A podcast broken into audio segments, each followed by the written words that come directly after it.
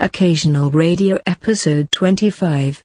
Yet, the knowledge, the explanation, never quite fits the sight.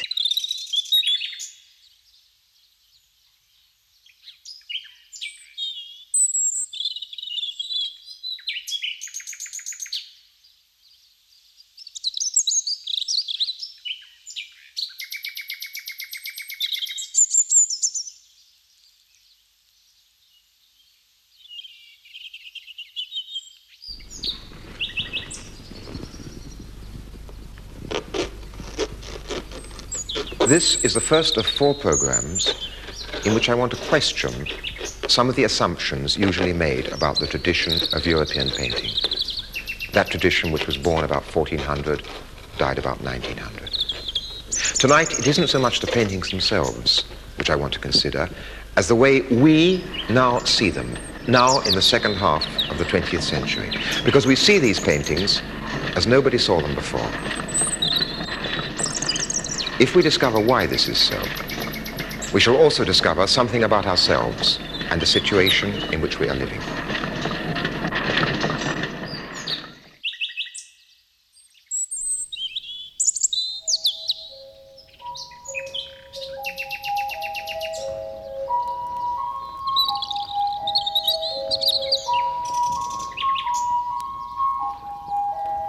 The process of seeing paintings or seeing anything else is less spontaneous and natural than we tend to believe. A large part of seeing depends upon habit and convention. All the paintings of the tradition used the convention of perspective, which is unique to European art. Now, perspective centers everything on the eye of the beholder. It is like a, a beam from a lighthouse, only instead of light traveling outwards, appearances travel in. And our tradition of art called those appearances reality. Perspective makes the eye the center of the visible world. But the human eye can only be in one place at a time. It takes its visible world with it as it walks. With the invention of the camera, everything changed. We could see things which were not there in front of us. Appearances could travel across the world. It was no longer so easy to think of appearances always traveling regularly a single center. I am an eye, a mechanical eye. I, the machine, show you a world the way only I can see it. I free myself for today and forever from human immobility. I'm in constant movement. I approach and pull away from objects. I creep under them. I move alongside a running horse's mouth. I fall and rise with the falling and rising bodies. This is I, the machine, maneuvering in the chaotic movements, recording one movement after another in the most complex combinations. Freed from the boundaries of time and space, I coordinate any and all points of the universe wherever I want them to be. My way leads towards the creation of a fresh perception of the world. Thus I explain, in a new way, the world unknown to you. Those words are from a manifesto written in 1923 by Dziga Vertov, the Russian film director. And the images are from a film he made in 1928 called The Man with a Movie Camera. The invention of the camera has changed not only what we see, but how we see it. And in a crucial but quite simple way, it has even changed paintings painted long before it was invented. The painting on the wall, like a human eye, can only be in one place at one time. The camera reproduces it, making it available in any size, anywhere, for any purpose.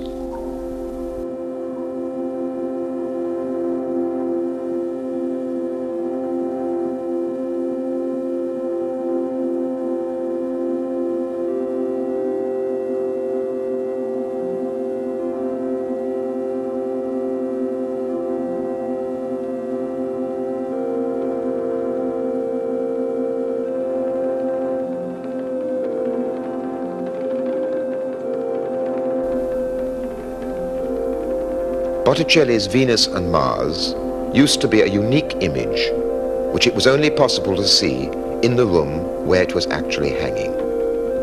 Now its image or detail of it, or the image of any other painting which is reproduced, can be seen in a million different places at the same time. as you look at them now on your screen. Your wallpaper is round them. Your window is opposite them. Your carpet is below them. At this same moment, they are on many other screens, surrounded by different objects, different colors, different sounds. You are seeing them in the context of your own life. They are surrounded not by gilt frames, but by the familiarity of the room you are in and the people around you. Once, all these paintings belonged to their own place. Some were altarpieces in churches. Originally, Paintings were an integral part of the building for which they were designed. Sometimes, when you go into a Renaissance church or chapel, you have the feeling that the images on the wall are records of the building's interior life. Together, they make up the building's memory. So much are they part of the life and individuality of the building. Everything around the image is part of its meaning. Its uniqueness is part of the uniqueness of the single place where it is. Everything around it confirms and consolidates its meaning.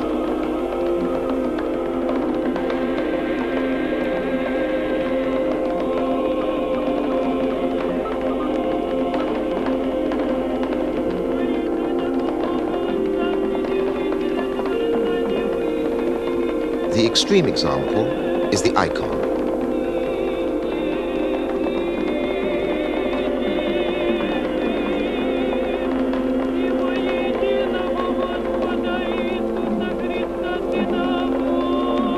Worshippers converge upon it.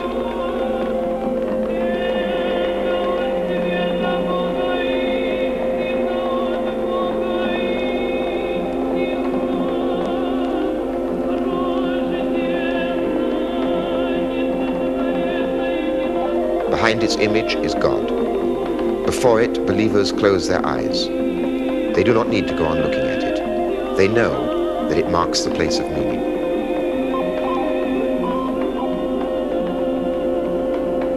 Now, it belongs to no place.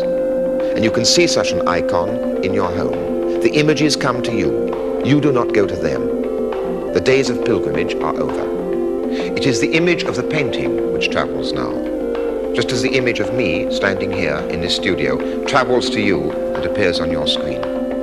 The meaning of a painting no longer resides in its unique painted surface, which it is only possible to see in one place at one time its meaning, or a large part of it, has become transmittable. It comes to you, this meaning, like the news of an event.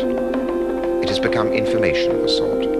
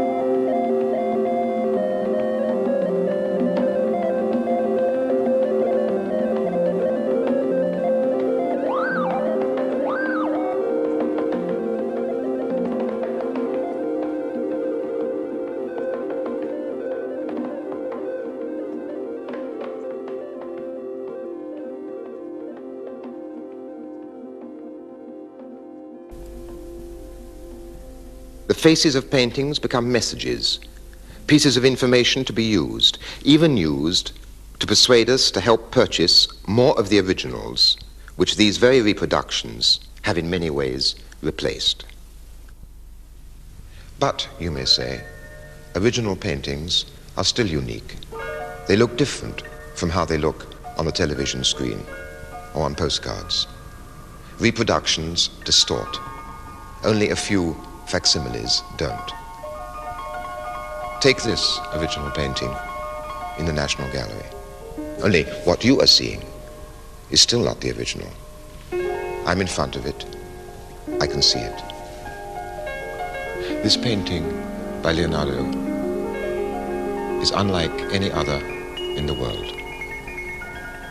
The National Gallery has the real one. It isn't a fake, it's authentic.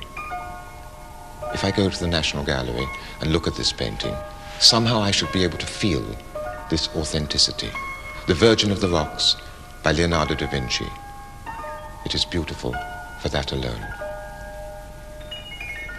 Nearly everything that we learn or read about art encourages an attitude, an expectation, rather like that.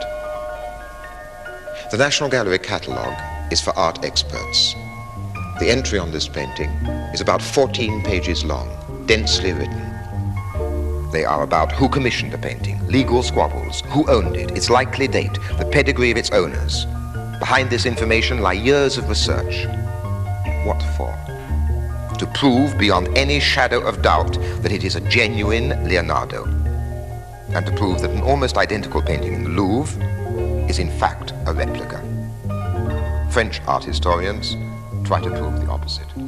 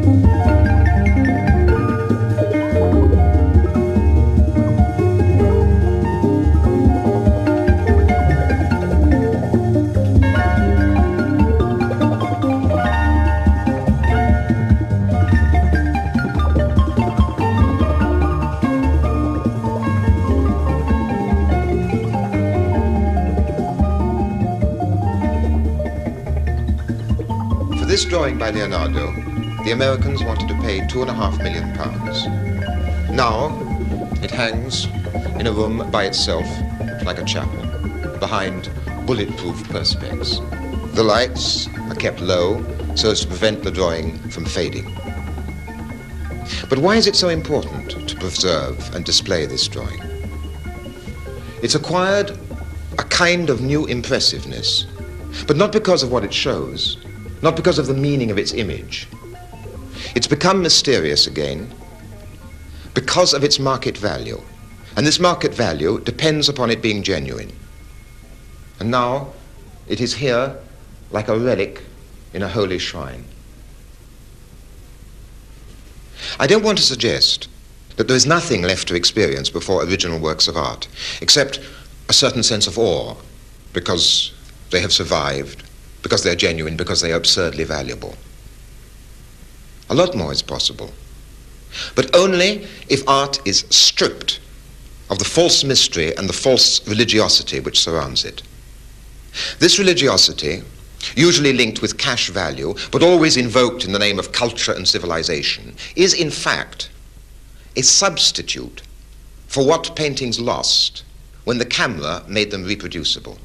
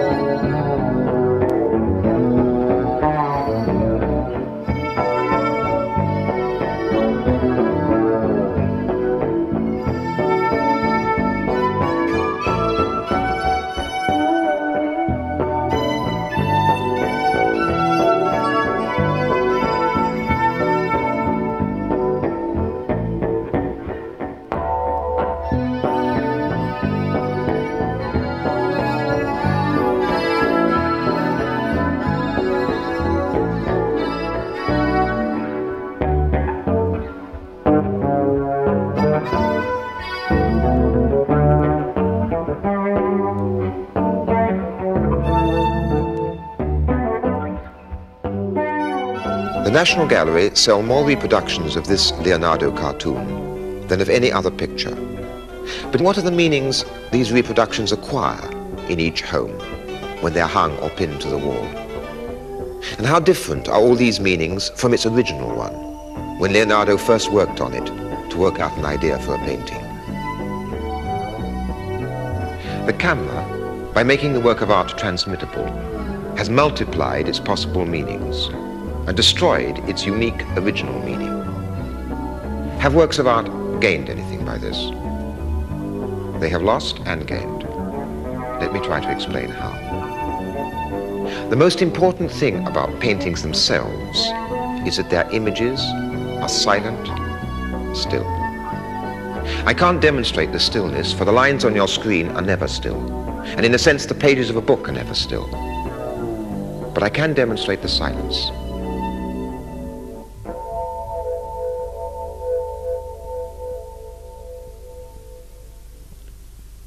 Occasionally, this uninterrupted silence and the stillness of a painting can be very striking. When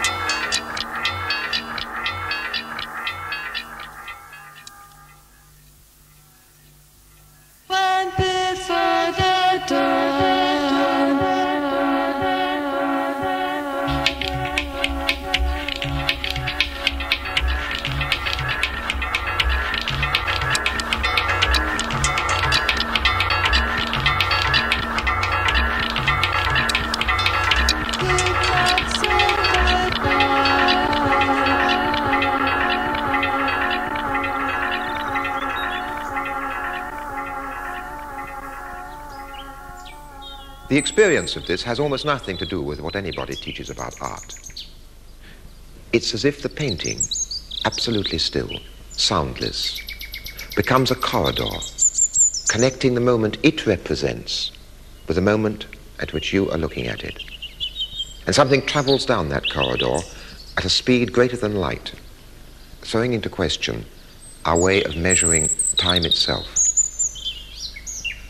Because paintings are silent and still, and because their meaning is no longer attached to them, but has become transmittable, paintings lend themselves to easy manipulation.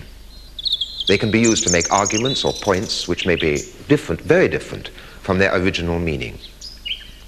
And because paintings are essentially silent and still, the most obvious way of manipulating them is by using movement and sound.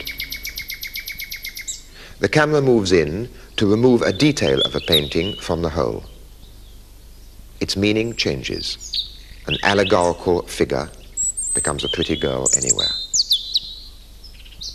From being part of a strange poetical world of metamorphosis, a dog can be turned into a pet, not unlike the dog of his master's voice. The meaning of a painting shown on film or television can be changed even more radically. This is a painting by Bruegel, or rather a reproduction of a painting by Bruegel, of the road to Calvary. If you look at the whole painting, Bruegel's intention is fairly clear. In the right foreground are Mary and John and the mourners of Christ. Christ carrying the cross is in the middle distance, carried forward by the crowd, which is making its way to the place of the crucifixes, far away on the right, where a circle of onlookers has already gathered.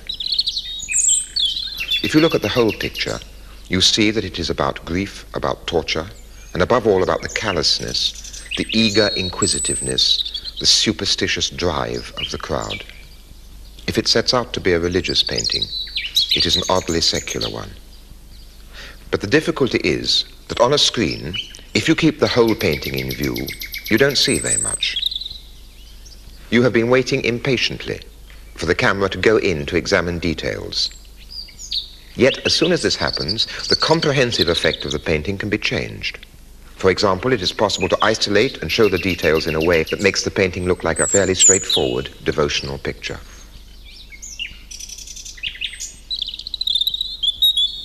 With a different camera movement again, it can be shown as an example of landscape painting. Or details can present it to you in terms of the history of costume or social customs. Most easily, it can be presented as a story. The two thieves being carted to the place of crucifixion, Christ carrying the cross. In a film sequence, the details have to be selected and rearranged into a narrative which depends on unfolding time. Yet, in the painting as a whole, all these elements are there simultaneously. In paintings, there is no unfolding time. As well as by the movements of the camera, paintings are modified and changed by the sounds you hear when looking at them. Here is a landscape, a cornfield with birds flying out of it. Look at it for a moment in silence. Now, supposing I say whilst you look at it, this is the last picture Van Gogh painted before he killed himself. you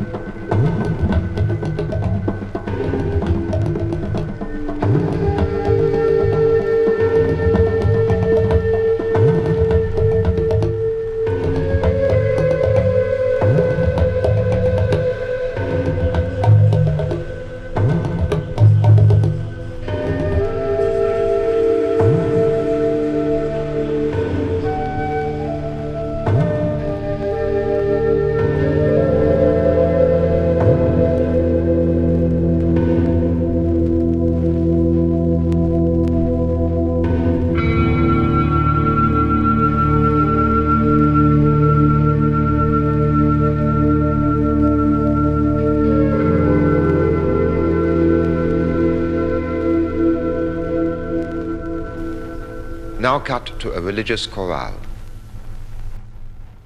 I've said that as soon as the meaning of a painting becomes transmittable, this meaning is liable to be manipulated and transformed. It's no longer a constant. It's changed by the camera which moves, by words put around it, by music played over it. Now lastly, paintings can be changed in another way. When paintings are reproduced, they become a form of information, which is being continually transmitted, and so there they have to hold their own against all the other information, which is jostling around them to appear on the same page or the same screen.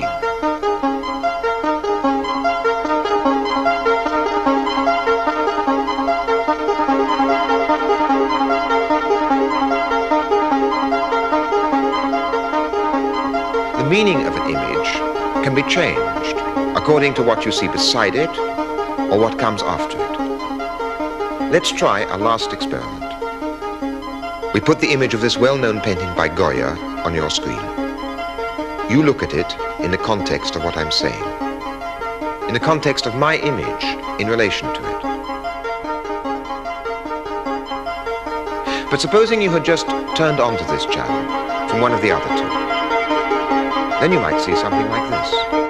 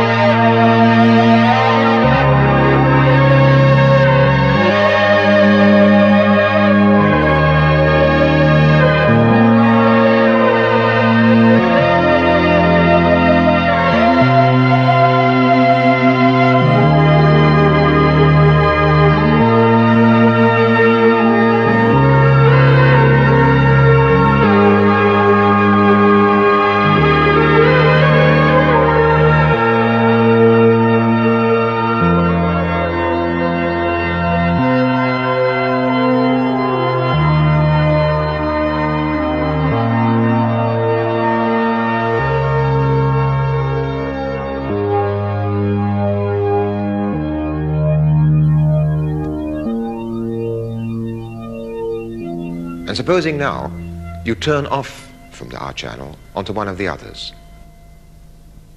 Each time the impact of the Goya is modified. I've now emphasized the ways in which reproduction makes the meaning of works of art ambiguous. This is not as negative as it necessarily sounds if we realize what is happening. What it means, in theory, is that reproduction of works of art can be used by anybody for their own purposes. Images can be used like words, we can talk with them. Reproduction should make it easier to connect our experience of art directly with other experiences. You can sometimes see how naturally this begins to happen when, for instance, children or adults pin up reproductions alongside snapshots or their own drawings or pages from magazines.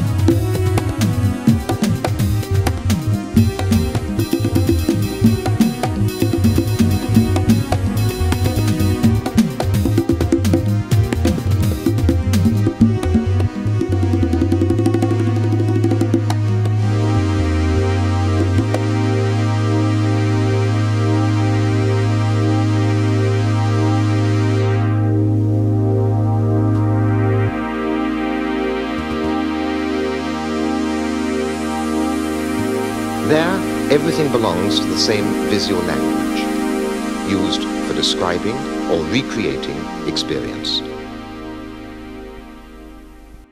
What so often inhibits such a spontaneous process is the false mystification which surrounds art. For instance, the art book depends upon reproductions. Yet often, what the reproductions make accessible, a text begins to make inaccessible. What might become part of our language is jealously guarded and kept within the narrow preserves of the art expert. These last two great paintings by Frans Hals portray the governors and the governesses of an almshouse for old paupers in the Dutch 17th century city of Haarlem. Hals, an old man of over 80, was destitute. Most of his life he had been in debt. During the winter of 1664, the year he began painting these pictures, he obtained three loads of peat on public charity. Otherwise, he would have frozen to death. Here, he paints the official portraits of the administrators of such public charity.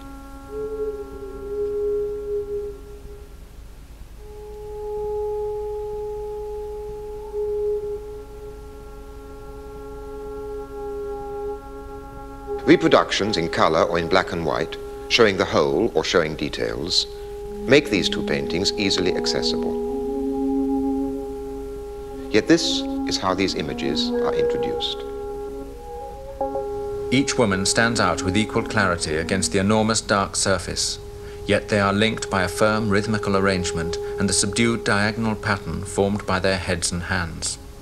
Subtle modulations of the deep, glowing blacks contribute to the harmonious fusion of the whole and form an unforgettable contrast with the powerful whites and vivid flesh tones, where the detached strokes reach a peak of breadth and strength. In the portrait of the men, Hals's old tendency of creating an impression of casual informality and the instantaneousness recurs.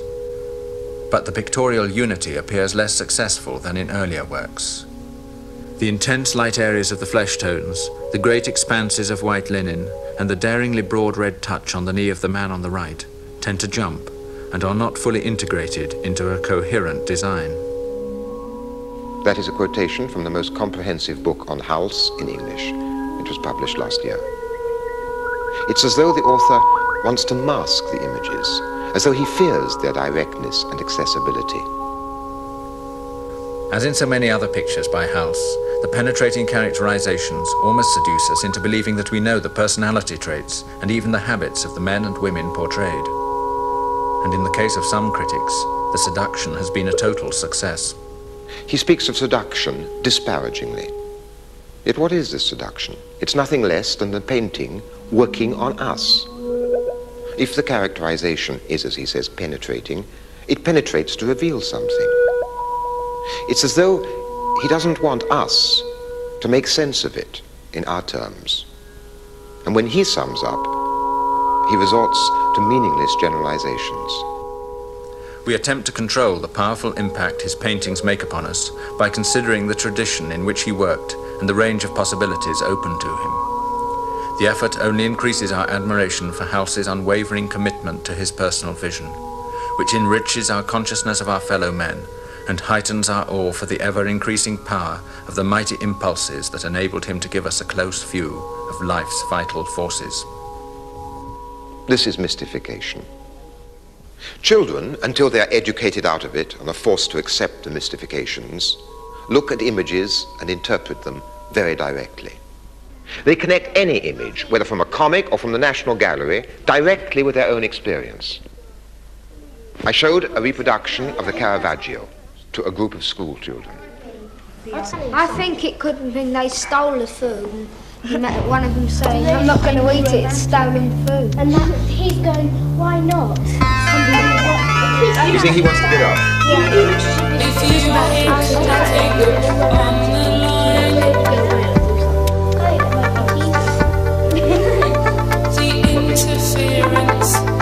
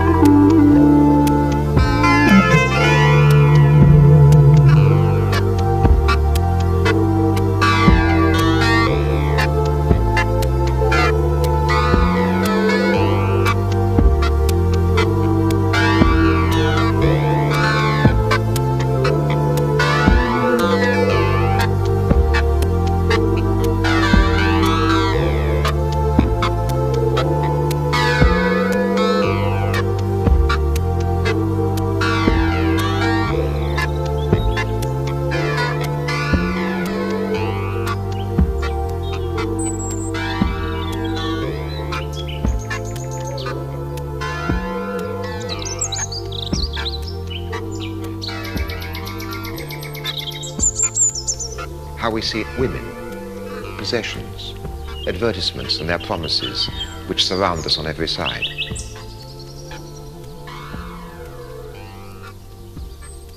But remember that I am controlling and using for my own purposes the means of reproduction needed for these programs. The images may be like words, but there is no dialogue yet. You cannot reply to me. For that to become possible in the modern media of communication, access to television must be extended beyond its present narrow limits. Meanwhile, with this program, as with all programs, you receive images and meanings which are arranged. I hope you will consider what I arrange, but be skeptical of it.